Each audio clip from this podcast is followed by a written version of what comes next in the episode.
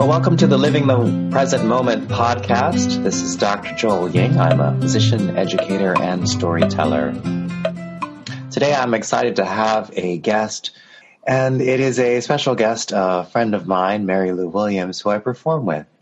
And I was curious about her story today. Uh, she came to Southwest Florida to retire, and I like to say that she failed retirement to become a storyteller. I'm always curious how people get to these second careers. So I am checking in with Mary Lou of, about what inspired her and what brought her to a career of storytelling. Well, who would think of storytelling as a career? You don't think of storytelling as being something anybody pays you for, uh, or that you would do as a career. Well, and I never thought of, of that at, at all. When I retired, I wanted a second career in nutrition. So I uh, went back to school for nutrition and I wanted to develop my uh, career in nutrition by giving lectures on nutrition. In order to improve my speaking skills and to uh, to enhance my nutrition lectures, I decided to join Toastmasters. And I did uh, their manual, their first manual, which is all the basics of, of, of public speaking because that Toastmasters is a, an organization for the um, for people who want to improve their public speaking skills. So I did my public my first projects on uh, on nutrition, and then I thought um, when I graduated from that, Toastmasters has a group of uh, manuals where you pick uh, you concentrate on specific aspects of public speaking, and one of them was storytelling. And I thought, well, I'll do storytelling. I'll do that storytelling manual. That will enhance my public, my uh, nutrition lectures and it will be fun and it will be easy. And then also I did a, a manual on uh, speaking to inform. And so I thought I combined the two. I, I, I combined my informational speeches with uh, stories to enhance those informational speeches.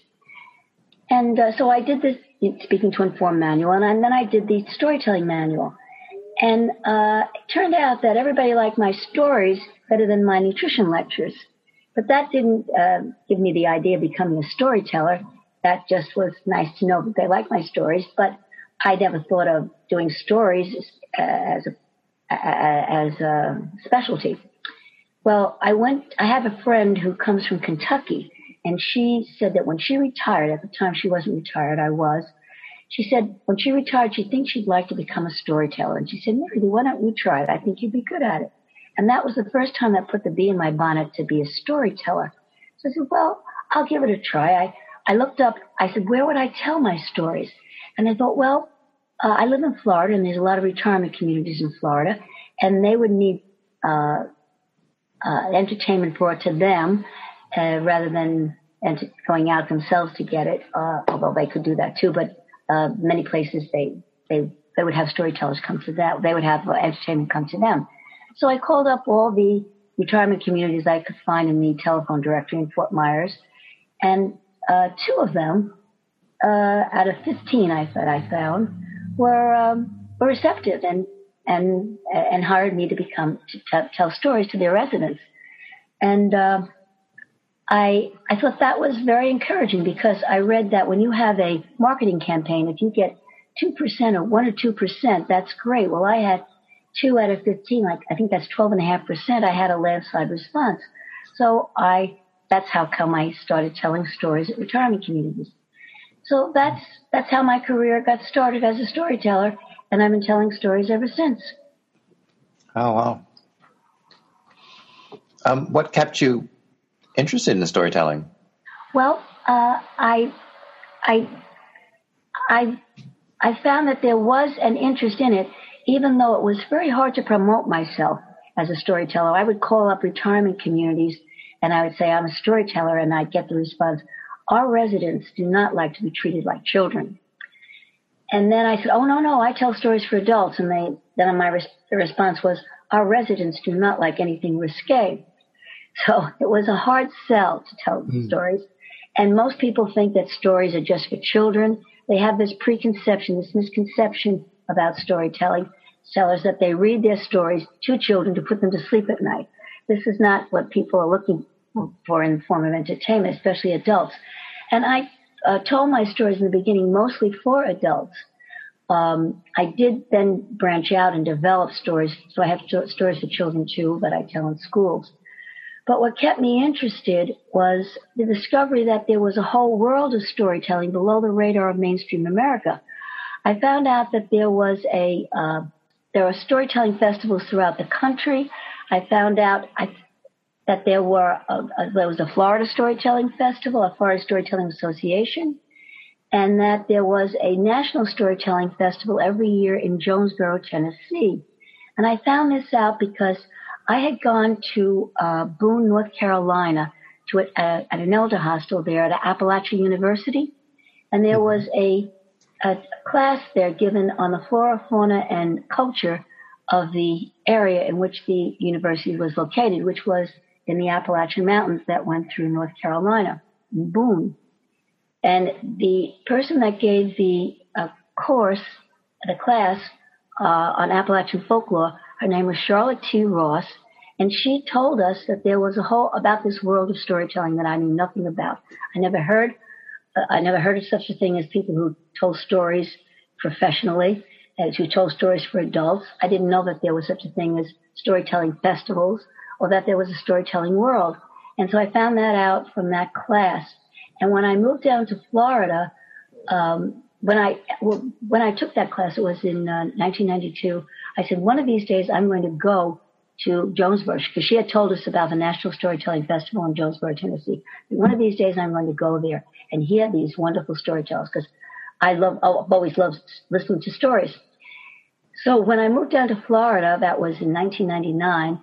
Uh, and then I got interested in Toastmasters and in, uh, in lecturing about nutrition. And then ultimately from that, as I told you about uh, interest in storytelling, I thought I should investigate and find out what the storytelling world is about so I would know what the opportunities were in it and how I could pursue this, this little career that I had embarked upon.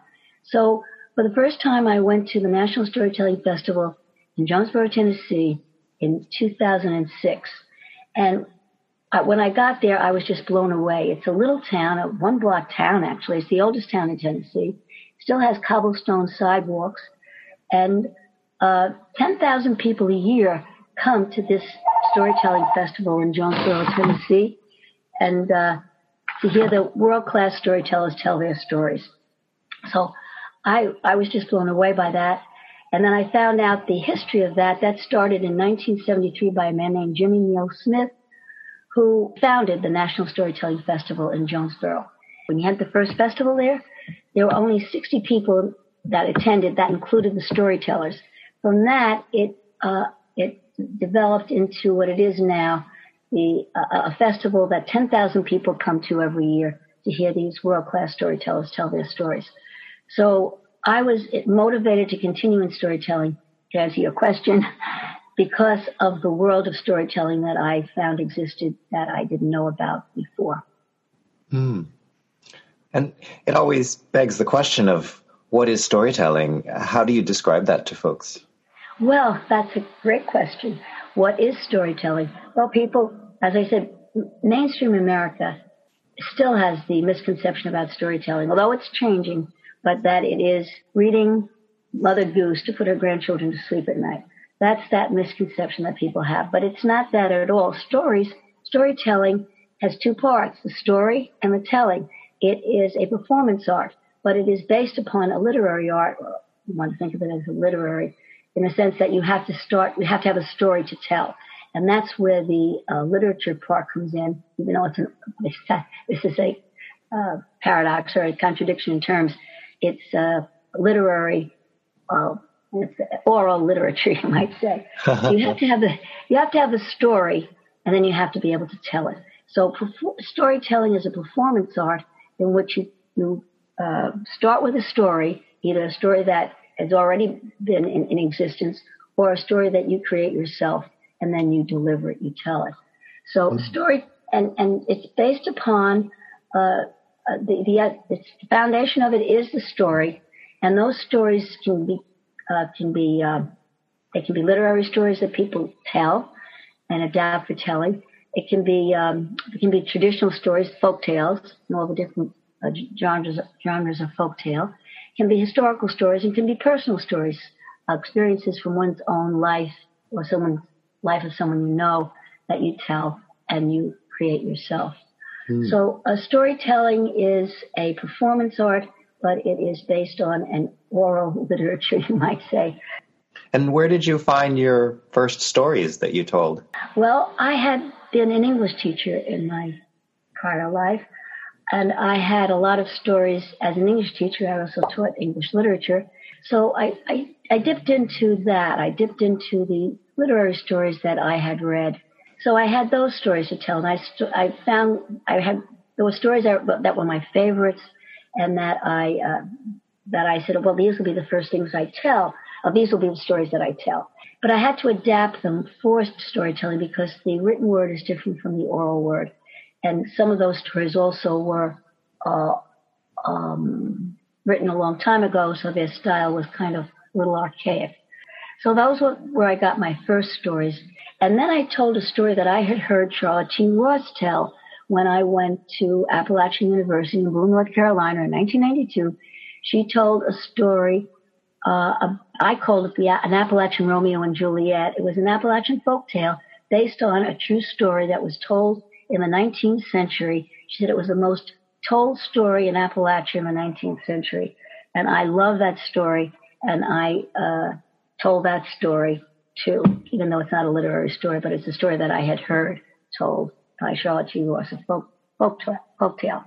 Then after that, as a storyteller, I, I called up, as I said, retirement communities. And one of the retirement communities that I called up said they would like me to come and tell stories, but they have a theme for each of the programs that they presented.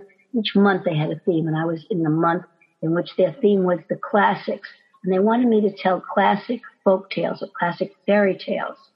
So I thought to myself, well, how can I tell fairy tales to adults? So I said, I know what I'll do. I'll modernize them. I took uh, five classic fairy tales, most classic I could find, from uh, Cinderella. What could be more classic than that? Uh, the Frog Prince, Princess and the Pea by Hans Christian Andersen, and The Fisherman and His Wife, another Grimm's fairy tale. And I retold them, bringing in modern anachronisms and references. And uh, for instance, I told um, uh, the Cinderella story, I call my Cinderella story Ugly Cindy and the Magical Glass Slippers. I made uh, Cinderella ugly and her stepsisters beautiful, and I changed the story in a lot of ways. But I modernized them all and brought in modern references and made them funny. And it went over very well. And I found out afterwards that I, I thought I had done something completely original, that nobody ever did this before. I found out afterwards that this is a whole genre unto itself called fractured fairy tales. Mm-hmm. And that motivated me to do uh, a whole bunch of other ones. I, I actually fractured 10, 10 fairy tales and uh, I actually put them in a book and published them and called them 10 fractured fairy tales. And they had titles like Hans, Hansel and Gretel and the witch who was on a high protein diet and uh, uh, Snow White and the seven vertically challenged persons. Anyway, that's, that's where I got my stories in the beginning. I am always engaged when you fracture them because it's you add a lot of humor as well as a lot of wordplay and puns. And has that always been something you enjoyed? Yes, I've always loved puns. I, the lowest form of humor. I love it. I love it. I love it. what are What are your favorite sources of stories today? Oh, great, great questions you're asking. Uh, there are four sources of stories, uh, as I mentioned before, that storytellers use uh, to go to. There's the um, literary stories that I've mentioned, and then the folk tales that I've uh, that I've also tapped into when I tapped into the uh, fairy tales to fracture them. And then there's historical stories and there's personal stories. And I use all four of those sources of stories. And uh, I, I, I mostly go to the fractured versions. I love to tell the fractured, fractured tales. I fractured of Fables and besides the Grimm's fairy tales, I fractured of Fables and other fairy tales and other folk tales. But uh, I have, uh, and I, as I said, I use literary stories, but I have uh, done a few personal stories too, and I developed them because personal stories are very popular, very popular genre now. Personal stories are kind of uh, a big has become a genre that is very popular in the storytelling world. When the storytelling world first started way back in 1973 when Jimmy Neil Smith founded the National Storytelling Festival, mainly the stories that were told were, uh, were folk tales, traditional stories, some historical stories, some literary stories, very few personal stories. But uh, when a man named Donald Davis, who is who's world famous, but nobody ever heard of him because he's world famous in the storytelling world, which, as I said, is still below the radar of mainstream America. When he started telling stories, he told personal stories. And now personal stories are the predominant form of stories that are told at the storytelling festivals. Uh, 75% of the stories probably are personal stories. So I decided that I would try my hand at personal stories too. So I have, it doesn't come naturally to me. I'm kind of shy.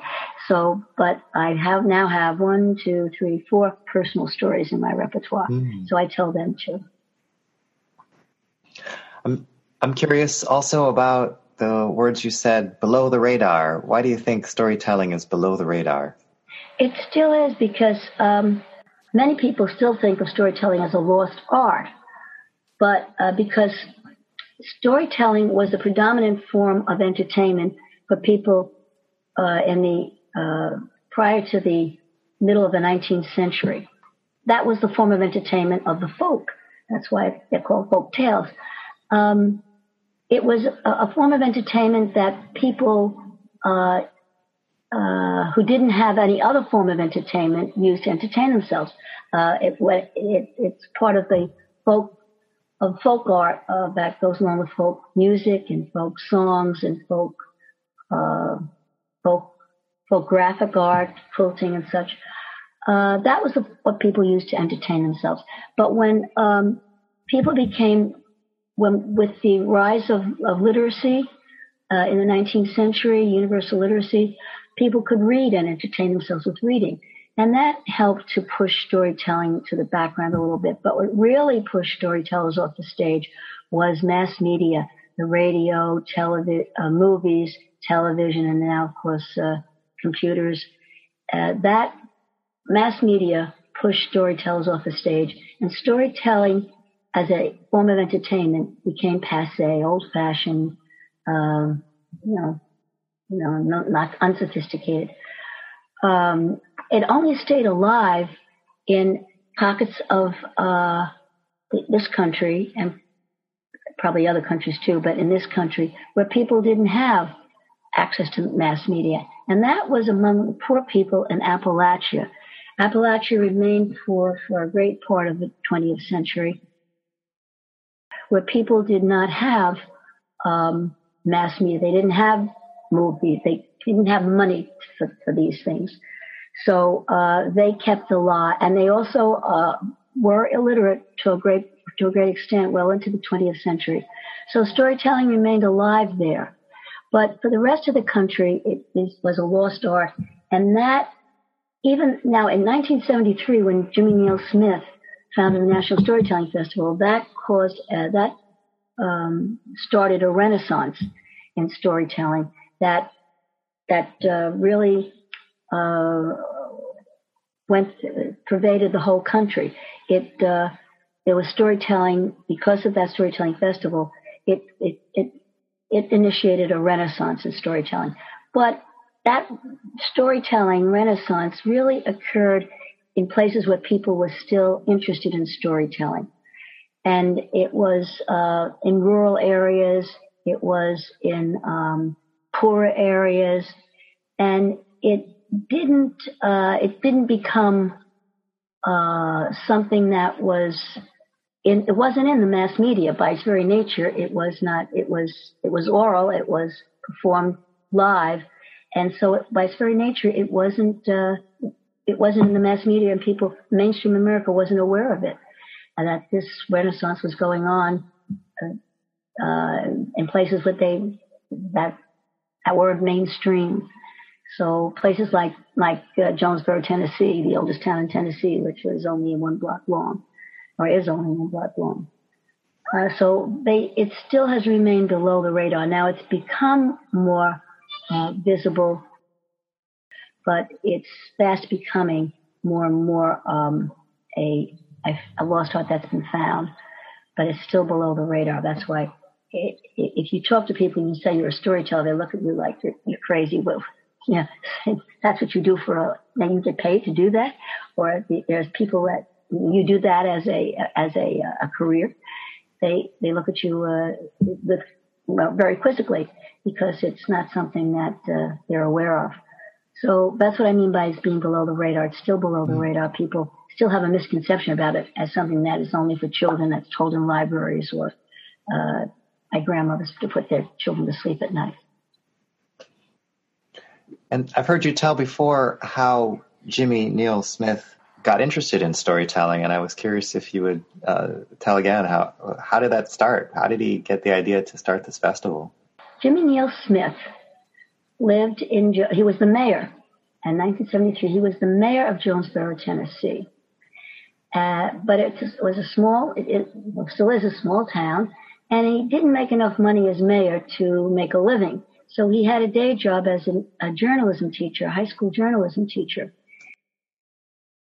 Part of the Appalachian Mountains goes through Tennessee, and uh, that that that includes Jonesboro. So he lived in a place where uh, storytelling was still alive in the Appalachian Mountains. As I said, where storytelling remained a, a, a uh, viable and a living art. Anyway, uh, he, uh, that's just background. He, um, he was this, he was the mayor of Jonesboro, Tennessee. He had his day job as an English journalism teacher. And he took his students, they were all boys, this particular class that he had, he took them on a field trip in his, he had a, a, a I guess a station wagon or some kind of a, a van. And so he could take, he could uh, uh, transport a lot of students.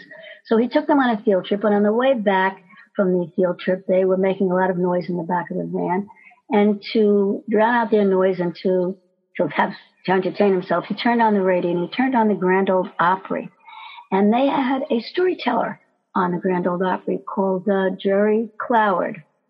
Jerry, I think that's his right name. Jerry, I know his last name is Cloward. I think it's Jerry Cloward. He was a storyteller and he raised the volume as loud as he could to hear above the noise in the back and to listen to Jerry Cloward tell his story.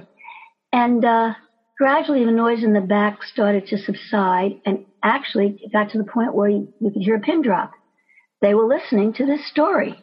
They were fascinated by it, and he was amazed. Jerry Cloward's story had got the attention of these teenage boys, and he said, "If this is the effect that storytelling can have on teenage boys, think of the effect it could have on normal people." So he said he could he would like, so that gave him the idea.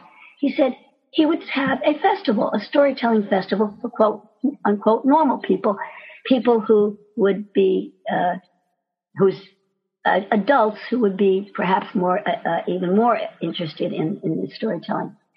So he, he had the venue, he had Jonesboro, town where he was mayor of.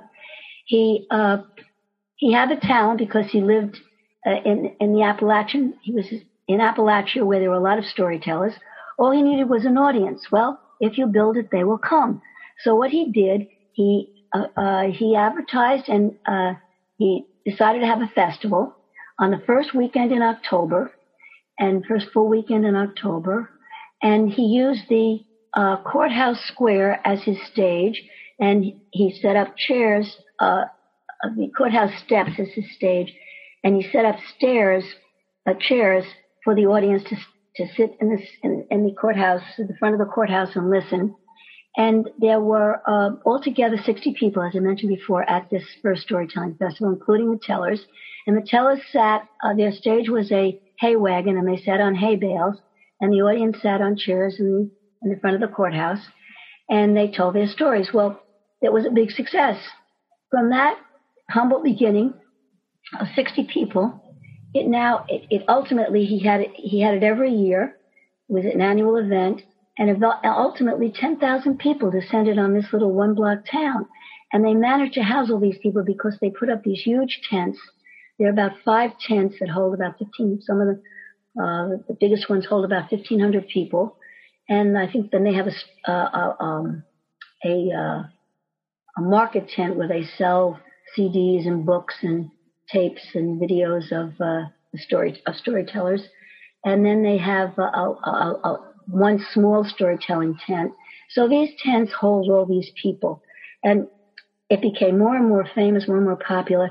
And now uh, the, the greatest storytellers in the country and the world, the English speaking world, come to Jonesboro, Tennessee every year to tell their stories. So that's how uh, storytelling got started by Jimmy Neil Smith in Jonesboro, Tennessee. And from there, as I said, it be, it it radiated out throughout the country. Now there are storytelling festivals in every state in the union. There are about 200 of them, uh, uh, storytelling festivals every year, and every state has its own storytelling association. So that is how it spread and, and how it uh, generated a renaissance, how the National Storytelling uh, Festival that started in, uh, in Jonesboro in 1973, how that started a renaissance mm-hmm. throughout the country.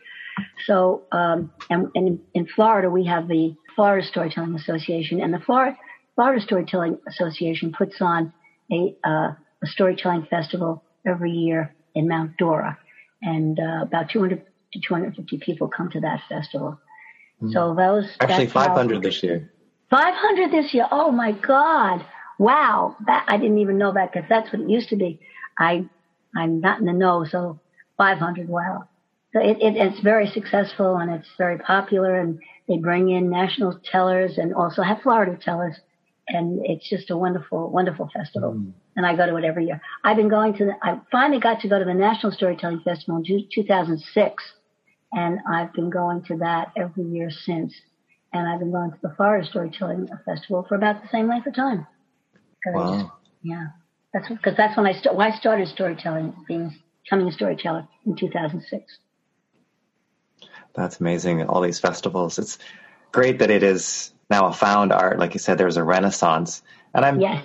and, and I think about it. We still have television. Now we have internet. Now we have, you know, lots of other ways to entertain. Why do you think there is a renaissance?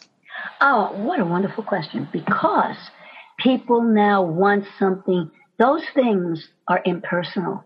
The, the, um, movies, the, there's a screen. You don't interact with the actors. Yes, you you empathize with them, you get involved with them, but you don't actually, uh, you don't have a physical. They're, they're, not physically present. You're not interacting with the with the the television, the characters in the television.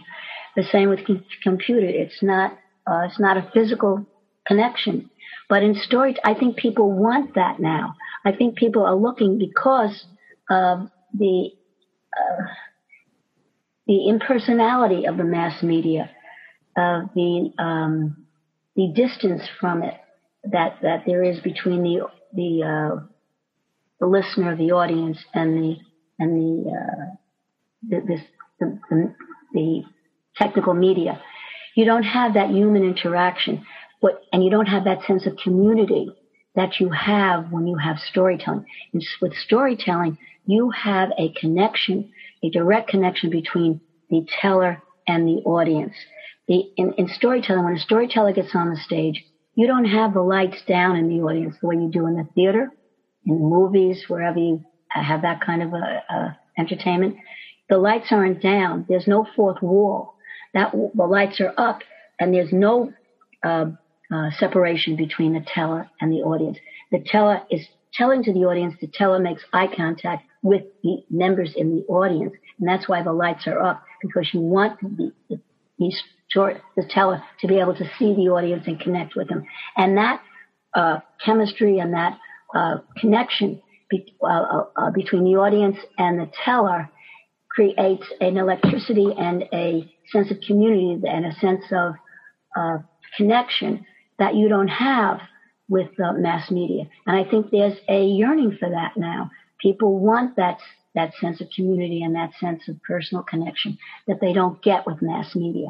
So I think that's what has actually contributed and to storytelling, the revival of storytelling, because people now appreciate what they once thought of as passe, old-fashioned, and unsophisticated. Now it becomes something they yearn for. They want that sense of community, that sense of connection, that sense of of belonging and of uh, of uh, of of just uh, of mm-hmm. uh, so I say that that that that that that uh, front porch kind of feeling of connecting. That's what that storytelling gives them that they don't get from mass media.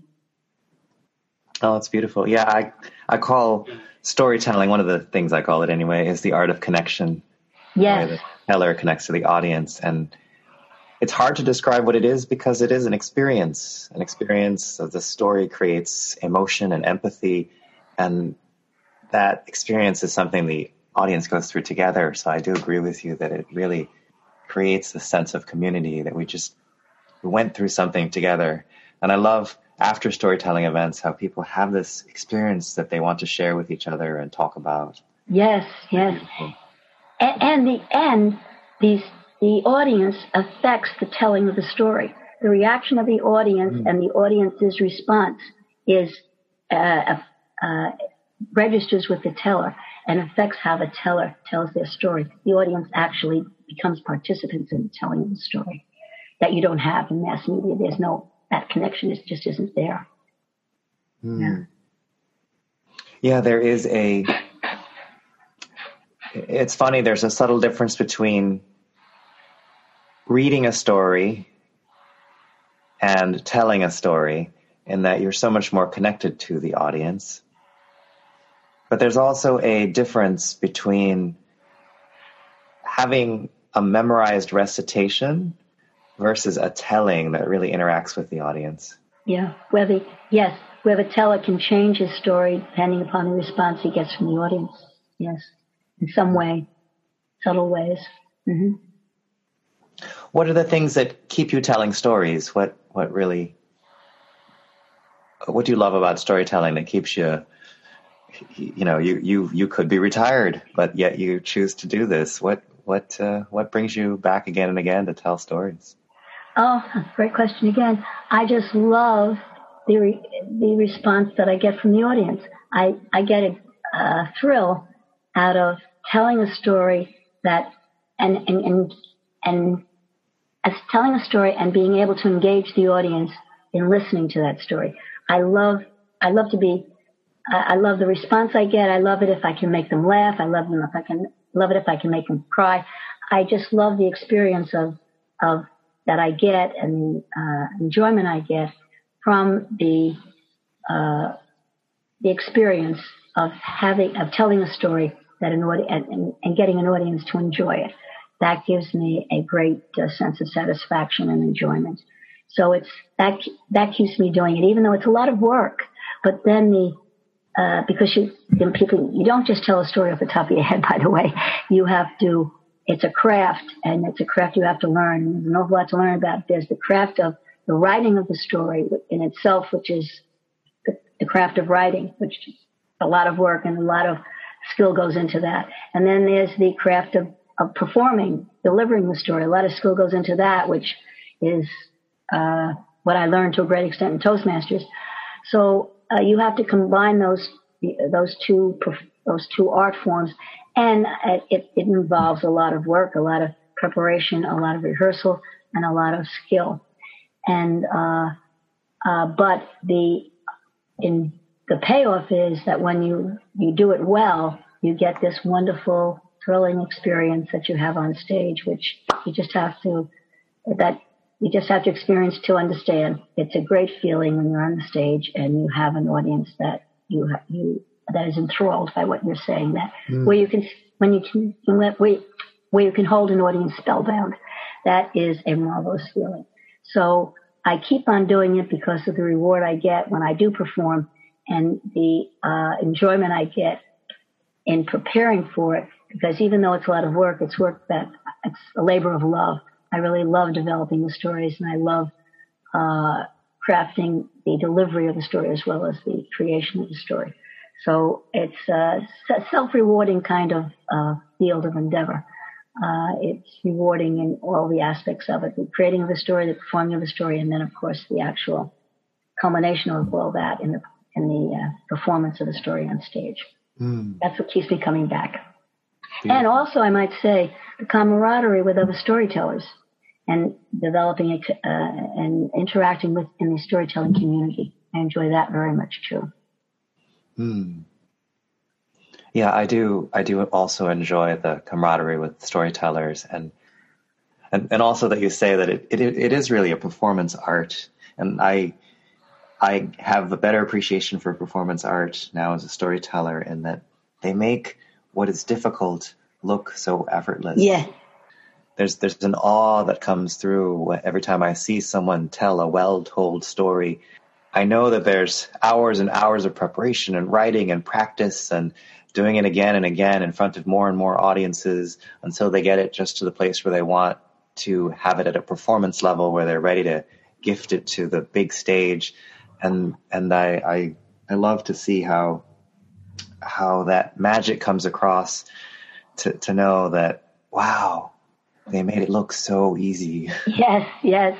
They made something very difficult looks so easy. and and the the piece about it too is it's just that they're in the moment with it. It's an art yeah. form that's living. They're like you said, yeah. it changes with the audience, but it's they're they're so in the present moment with that story that you're there too. Yes, yes, that's what you don't get in any with, with mass media. You don't get that. Mm. And, and you also mentioned something else. You know, there is storytelling that is at this performance level, and there's also a a lot of story circles that have sort of reminiscence and and a lot of people are very good at impromptu storytelling. And I, um, it's sort of a contrast of two different circles, two different places. But I'm curious what what you think the distinction is. Yeah, um, yeah, that that's kind of what we think of when we think of you know, storytelling around the kitchen table or storytelling among a group of friends or in the living room something comes to mind and reminds you of a, of a story or experience, and you tell it. That would be the impromptu telling.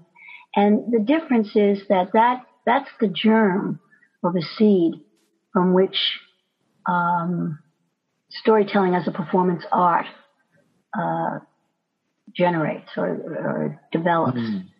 And those stories um, are, uh, they have their charm too. And uh, the difference is that they are not rehearsed. They are not uh, written down usually beforehand. They are not. Um, they're not. Um, they're not practiced, and they're not consciously crafted.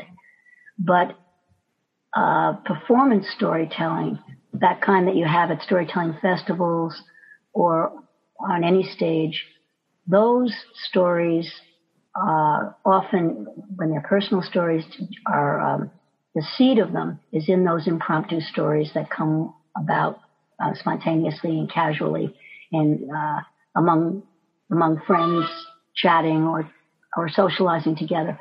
That those stories the uh, those experiences those impromptu stories are the seeds for the more polished stories of the professional storyteller doesn't have rough edges, let me put it that way.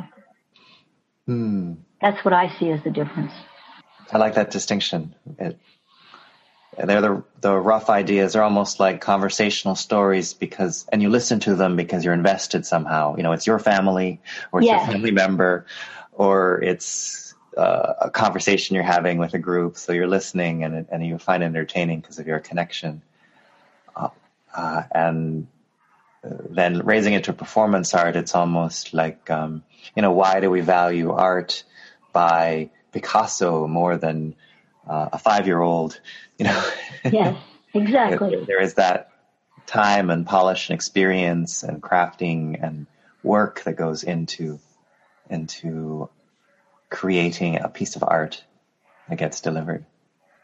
Exactly. So it's like the difference between a professional, uh, a weekend athlete an amateur and a professional athlete. Mm, hmm Yes, yes, yeah. An athlete also makes the difficult look very easy. Yes. Yes, because they've worked on it for so long and so hard. Are, are there any things that you would share with folks who want to get started in storytelling?